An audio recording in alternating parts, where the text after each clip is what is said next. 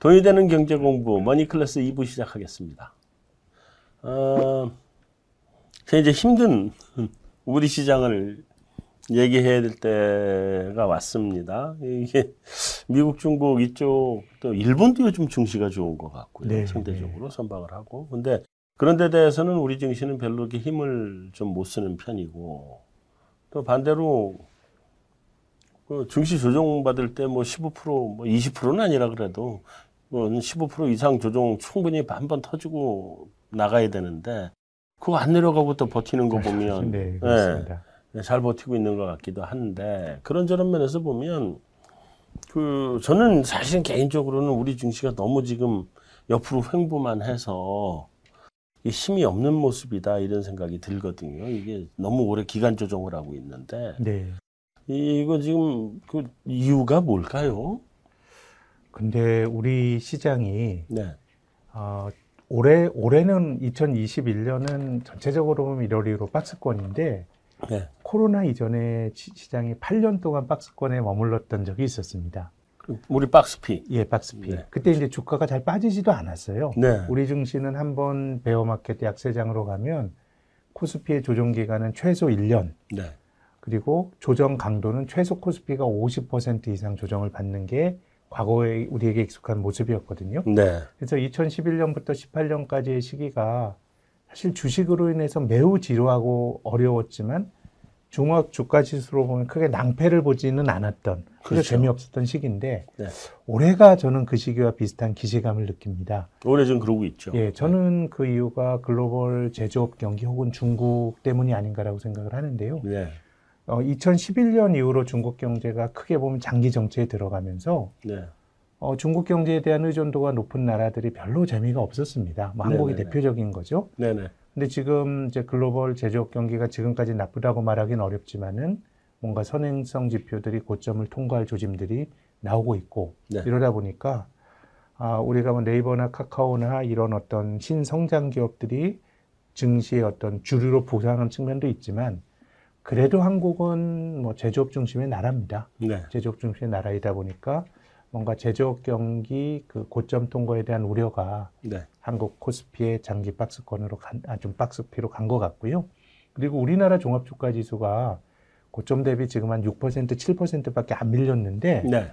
경기 민감주라고 할 수 있는 화학은 한 30% 밀렸고요. 조선도 한 20% 밀렸습니다. 네. 어, 뭐 그렇기 때문에 사실 경기 민감주는 엄청나게 어, 지금 뭐 코스피 7%보다는 더 큰 좀 데미지를 투자자분들이 좀 받으셨던 것 같고 네. 그런 것들이 못 가다 보니까 전 한국 주식시장이 장기간 올 들어서 좀 재미없는 횡보를 음. 하고 있다고 생각합니다. 음. 아 근데 이 대형 민감주들이 사실은 뭐 화학이나 조선 이런 것뿐만이 아니라 뭐 사실 뭐 어, 반도체도, 반도체도 한 30% 뭐 민감주죠. 시클리컬이죠. 밀렸고 네. SK가 SK 하이닉스가 밀렸죠. 그다음에 네. 제철, 철강 이쪽도 다 한 30% 철강, 예, 뭐, 뭐 밀렸고. 예. 그러니까 자동차도 우리, 그렇고요. 네. 네. 자동차는 뭐 반도체 이슈가 있으니까 네. 그거는 뭐 그렇다고 우리가 인정을 해주는데 자동차를 뭐 그리고 자동차는 또 완전 또 뭐 시클리컬이라고 보기보단 내구 소비재니까 약간 또 차원이 좀 다른 면도 있고 근데 이렇게 무지하게 빠지면서 가격적인 측면에서의 메리트는 지금 다들 생겼거든요. 생겼죠. 네. 근데 못 가요? 이게 주식이란 게 네.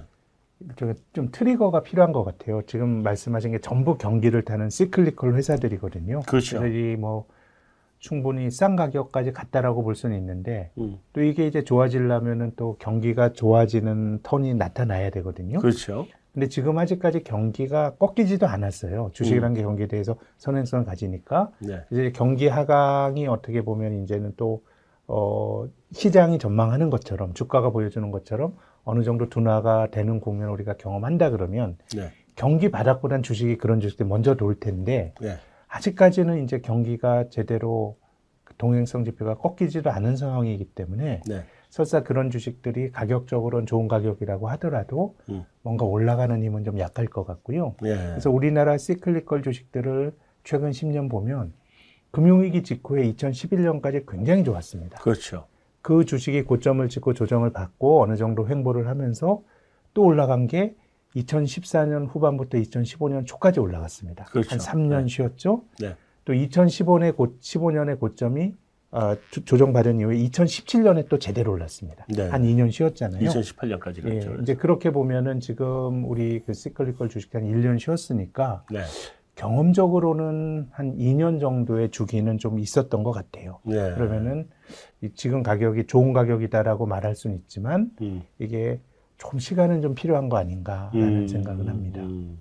그랬더니 다시 가려면 어, 시장이 경기가 한번 뭐 꺾였다 그리고 아 이제 돌아선다. 네.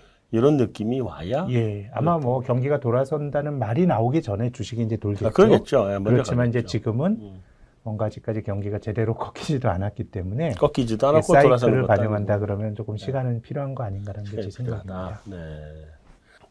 환율 좀 보죠. 환율 지금 마구 올라가고 있어서 네, 네. 이렇게 올라가면서 코로나가 풀리면 해외여행 비싸게 가야 되나 이런 걱정이 드는 아, 개인적으로는 네, 네, 네. 다 지금 해외여행 가야 되는데 네. 네, 그런 걱정이 드는 상황인데 일단 1,200원 테스트를 할까요? 네, 저는 뭐 할 수 있다고 봅니다. 사실 네. 우리 뭐 환율이라고 하는 변수가 뭐 과거의 패턴이 역사적으로 반복되는 건 아니지만 네. 1,200원은 뭐 자주 갔습니다. 아, 그렇죠. 2016년도 음. 가고 어 그리고 작년도 같은 경우 뭐 1,300원 언저리까지 갔었죠. 네. 작년도엔 사실 우리 외환 수급이 코로나 나고 왔을 때는 조금 타이트한 느낌도 들었고 네. 통화 수합으로 이제 외환 시장이 어, 한, 그 찾았는데요. 네.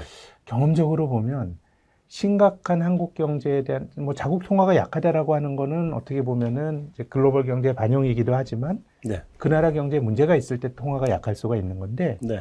1250원 정도가 한국 경제에 대한 어떤 위기가 발생했을 때는 그 선을 휙 뛰어넘고요. 네. 그렇지 않고 통상적으로 뭐 음. 우리 경제는 심각한 위기가 없는데 미국 경제가 미국이 금리 올린다더라 그럼 이제 개념적으로 원화가 약해질 수 있는 요인 아닙니까? 그렇죠. 네. 그랬을 때는 한 1200원 언저리까지는 또 가곤 했기 때문에 네. 제 생각에는 통상적인 등락으로 보더라도 1200원은 그렇게 민감한 레벨은 아니고 음. 하기 때문에 뭐 그 언저리까지는 오를 수도 있다고 봅니다. 1200원 정도? 네. 그거를 더 넘어서는 그거는 뭔가 이제는 뭐 미국이 금리 올리니까 원달러 환율 올라간다 차원이 아니고 네.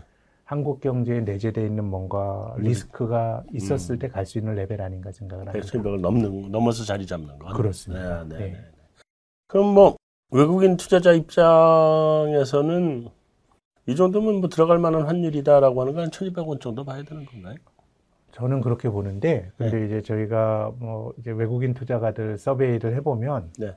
실제로 환율의 변동성보다 그 통화 가치의 변동성보다 주가의 변동성이 훨씬 크거든요. 그렇죠. 그래서 순수하게 뭐 환율을 보고 뭐 한국 주식에 대한 의사 결정을 내리는 것 같지는 않습니다. 음. 당연히 뭐 주가를 먼저 보고 하는 건데, 네. 근데 1200그 우리나라 이 통화 가치는 뭐 대만도 마찬가지인데 대만 통화 대만의 금리가 미국보다 훨씬 낮고요. 네. 예, 대만 금리가 미국보다 낮아진 지가 20년이 됐고, 네. 대만도 한국처럼 아이도 안 낳고 해서 내수가 엉망입니다. 네.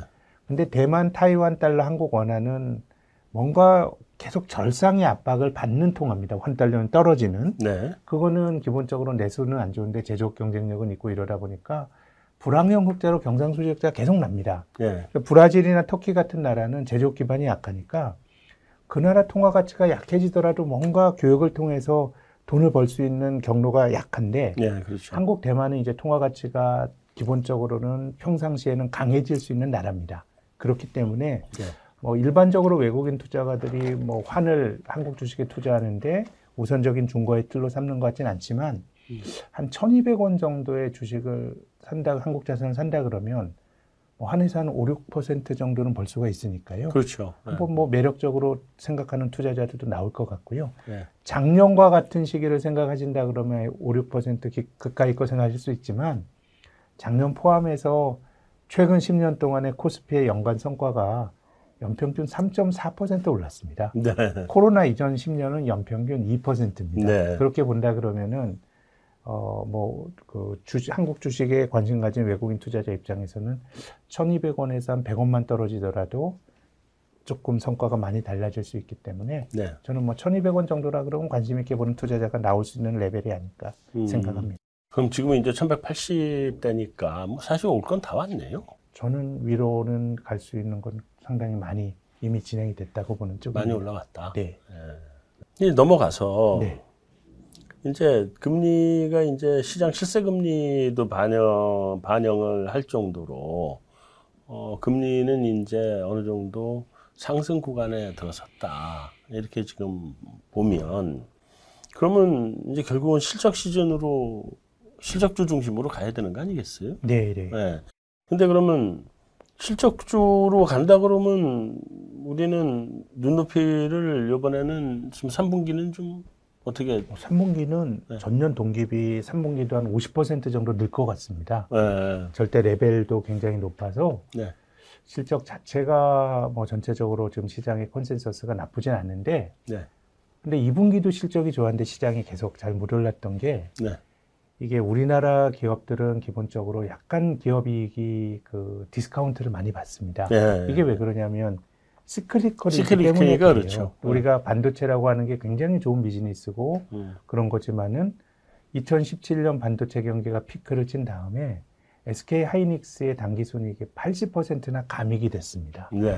그러니까 그러다 보니까 실제로 숫자가 좋게 나오더라도 그 top-down 관점에서 macro가 peak out 하지 않겠는가라는 우려가 있을 때는 한국은 그 투자자들이 그 실적에 대해서 높은 평가를 해주지 않는 것 같습니다. 음. 그렇게 본다 그러면 네. 3분기 실적의 컨센서스는 그 자체로는 뭐 굉장히 괜찮지만은 그걸 보고 투자자들이 아, 많이 빠졌으니까 사겠다라고 하지는 않을 것 같습니다. 그래서 저는 음. 3분, 10월부터는 이제 3분기 기업 실적 발표가 막 나올 텐데요. 네. 지난 7월에 그랬던 것처럼 숫자는 괜찮지만 뭔가 시장이 반응하는 거는 그 숫자에 대해서 좀 의심을 하면서 네. 경기가 꺾이면 이 실적이 내년엔 좀 둔화되지 않겠는가라는 우려가 음. 조금 더 강하게 반영될 수 있다라고 저는 봅니다. 네. 근데 그러면 이제 이게 뭐 전년 동기 대비는 뭐 여전히 좋긴 할 텐데 네. 지난 2분기 대비해서는 지금 어느 정도 코스피 단에서 네네. 네. 어느 정도 증익을 보고 계신가요? 2분기보다는 조금 줄어드는 것 같아요. 2분기보다는 네, 줄어든다. 조금 줄어드는 것 아. 전체로? 네. 근데 오. 2분기 순이익이 사상 최대 이익이었기 때문에요. 네. 이게 일, 금년도 상반기가 다 그랬거든요. 네. 그래서 뭐 레벨로 놓고 보면은 그 전분기 대비 줄어들더라도 그 자체가 좀 훌륭하다고 보는데 네. 시장이 지난 2분기 때도 되게 인색하게 반응을 했는데 이번에도 그러지 않을까라고 저는 봅니다. 네. 자, 그러면 어쨌든 그래도 3분기에 증익이 2분기 대비 네. 증익이 예상되는 주식들도 좀 있을 거고 네, 네. 그런 부분들은 좀 그래도 눈여겨볼 만하지 않을까요? 뭐 예를 들어서 뭐 철강 같은 경우는 증익이 많이 되는데 네. 근데 이제 사람들은 매크로 피크아웃에 대한 우려를 지금 하고 있는 거고 여전히 하고 있죠. 예, 그래서 네. 제 생각에 무난한 거는 건설이나 이런 쪽은 지금 실적도 좋고 네. 내년 실적에 대한 그 어떤 그, 그 실적 전망의 어, 확실성도 조금 높은 것 같아요. 네, 그래서 네, 네. 어, 뭐 건설 같은 것 조금 좋아 보이고 네. 또 실적과 무관하게 지금 한국의 지주 회사들은 뭔가 좀 배당을 늘리거나 지금 뭐 그런 사이클에 있기 때문에 네. 건설이나 아니면 지주회사 뭐 이런 음. 쪽의 종목들이 좀 나아 보이고요. 오히려 경기 둔화에 대한 우려가 있을 때는 사람들이 눈에 보이는 좋은 실적보다 자꾸 성장 가치에 주목하게 됩니다. 네. 주식이라고 하는 게 어떻게 보면 상대적인 비교거든요. 그렇죠, 그렇죠. 얘보다 얘가 더 매력 있어 이 주식을 사는 건데 네. 경기가 둔화될 거다라는 우려가 있을 때는 경기 민감주에 대한 매력이 떨어지고 네. 상대적으로 성장에 대한 기대가 투영될 수 있는 쪽에 어, 눈길이 가게 마련인데요. 네. 이렇게 보면은 아, 그 한국의 제약 지주회사들도 음. 약간의 또 자회사들이 바이오도 하고 하면 성장에 대한 개념이 들어갈 수도 있어서 네. 저희는 건설 지주회사 특히 이제 제약 지주회사 뭐 음. 뭐 이런 쪽이 좀 그 메리트 있다고 보고 있습니다. 그러니까 건설하고 배당이 좀 늘어나고 있는 지주 그리고 네. 제약. 제약회사. 네. 음. 네.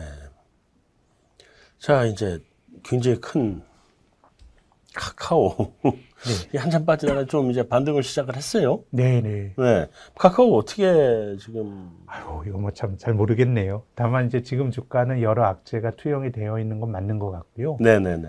이제 글로벌하게 지금 그 빅테크 기업에 대한 규제 논의가 한국에서만 벌어지는 게 아니고요. 네. 조금 이게 과거의 반독점 규제와는 좀 논의의 맥락이 다른 것 같습니다. 음. 이제 일반적으로 그 한 비즈니스에서 압도적인 경쟁력을 가진 사업자가 나오게 되면 네. 궁극적으로 시장의 가격을 이 사람들이 price taker가 아니고 네. price maker가 돼서 가격을 그 조정을 하면서 소비자들이 피해를 보는 게 네. 궁극적으로 반독점 규제의 기본 논리거든요. 네네. 네, 근데 지금은 모든 big tech 기업들이 규제 칼날 위에 놓여 있는데 음. 미국을 예로 들면요.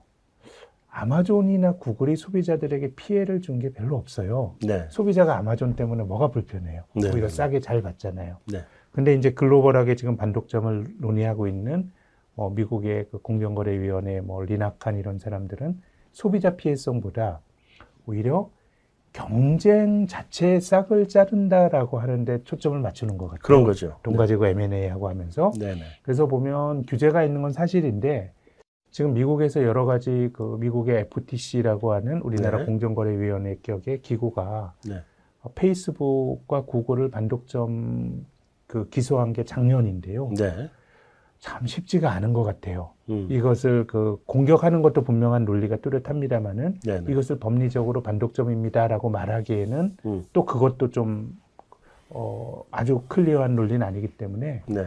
전 좀 오래 갈 것 같고요. 네. 그러면 카카오 같은 회사는 valuation이 비싸기 때문에 이거 사업을 다각화해야지 높은 valuation이 정당화되는 거거든요. 네. 그 플랫폼을 기반으로. 근데 음. 거기 damage를 이제 일단 입었기 때문에 아, 그 우리가 얼마 전에 봤던 고점을 상당 기간 동안 좀 넘어서긴 좀 힘들 거 아닐까라는 생각은 드는데 네. 지금은 또 이 반독점으로 뭔가 이제 페널티를 받는 것도 글로벌한 논의에서 보면 쉽지는 않기 때문에 이게 좀 이제 어느 정도는 trading 하는 종목으로 좀 바뀐 거 아닌가라는 생각이 들고 네. 그런 관점에서 보면 지금은 조금 뭐 trading을 해서 돈을 벌 수 있는 그런 권역까지 빠진 것 같긴 합니다. 음. 다만 추세적으로 buy and hold로 지난 몇 년 동안 그랬던 것처럼 올라가기에는 또 올라가게 되면 규제 칼날이 또 있을 것 같고요. 아 부담스럽고 네. 좀 더 길게 봐야 되겠네요. 뭐 예, 아주 길게 보든가 네. 아니면 조금 time horizon을 짧게 보는 음, trading 관점으로 접근을 해야 되지 않을까 싶습니다. 네. 알겠습니다. 자, 이제 중요한 게 우리 한국은행의 통화 정책. 네. 아무래도 미국이 테이퍼링으로 들어가고 속도가 생각보다 조금 빠를 수 있다는 분위기인데 요즘. 네. 그렇다 그러면 우리 한국은행의 금리 인상 사이클도 우선 당장은 조금 네. 속도가 빠를 가능성이 있는 거 아닌가요? 조금 미국보다 먼저 움직였죠. 네. 8월에 금리를 움직이면서. 근데 네네. 저는 한국은 금리가 여기서 좀 유의미하게 올라가면 어떤 일이 벌어질까 생각을 해보면 네. 참안 좋을 것 같아요. 특히 가계부채가 이렇게 늘어나 그렇죠. 있는 상황이거든요. 네. 뭐집 샀다고 치자고요. 그러면 뭐 자산 가치는 높아졌지만 지금 음. 한국과 같은 상황에서 주택은 세금도 많이 떼고 하니까 네. 집 팔면 똑같은 집을 못 사요. 네. 그럼 내가 집 사서 가격이 올랐다고 하더라도 그것을 뭐 소비로 활용하거나 웰스 이펙트가 발생하기보다는 그냥 깔고 가는 거거든요. 네. 부동산은 경제적전이 많이 가 있는데 음. 이렇게 부채가 늘어난 상황에서 이자율이 높아진다 그러면 저는 그동안에도 한국 소비는 네. 이게 변수가 아니라 거의 상수처럼 계속 정체되어 왔거든요. 네, 네. 그렇게 본다 그러면 한국은행이 금리를 많이 올렸을 때 리스크는 큰 것 같고 네. 다만 네. 이제 한국은행이 금리에 대해서 걱정하는 거는 사람들이 너무 빚이 늘어나고 자산 가격 올라가고 여기에 대한 문제의식을 가지고 있는 것 같긴 한데 네. 좀 많이 올리기는 좀 힘든 거 아닌가 미국과는 상관없이 네. 이미 한국 경제는 부채에 덫에 걸렸다라는 게 제 생각입니다. 음. 금리를 올렸을 때 부작용이 네. 다른 쪽에서 크게 나타날 수 있는 구조로 갔다고 봅니다. 내가 한 번은 가게 쪽에 결국은 한번 이게 털고 가야 되는 상황. 아이고, 근데 참 터는 것도 너무 힘들어서요. 힘들죠, 힘들지만 네. 그렇다 해서 이대로 또 끌려갈 수 있는 것도 아니기 때문에. 그래서 지금은 뭔가 금리라고 하는 게 경제 활동을 하는 사람들의 오버락하게 영향을 주는 가격 네. 변수라 그러면은 네. 아예 대출 규제를 통해서 돈의 가격을 조정하는 것보다 대출을 막는 네, 이런 쪽으로 지금 그건 이미 시작을 했고. 네. 네. 그래서 뭐 궁극적으로 뭐 그렇게 가야지 금리를 올렸을 때는 저는 리스크가 조금 저는 크다라고 보는 쪽입니다. 음. 하느니 금리를 많이 올리기 힘들다라고 봅니다. 음, 알겠습니다. 그 말고 우리 국내적으로 또 주목해야 될 변수가 뭐가 있을까요? 내부적으로는 뭐 그렇게 좀 많지는 않은 것 같고요. 네. 근데 이제 우리나라 미국의 그 반독점 기업 기업에 대한 규제 말씀드렸는데 네네. 저는 전 세계 반독점에 가장 그, 그 강경한 게 미국의 FTC고 네. 한국의 공정거래위원회도 그에 못지 않은 것 같습니다. 네네. 그래서 이제 지금 선거철이고 하기 때문에 음. 이런 빅테크 기업에 대한 규제 이런 음. 것들이 좀 어떤 맥락에서 흘러갈지가 좀 관심사입니다. 음. 이번 서거채월에 또 이제 뭐가 어떤 정책들이 나오나도 사실은 네. 좀 봐야 될 것 같고요. 알겠습니다. 자, 2부 여기서 마치도록 하고 3부로 넘어가겠습니다.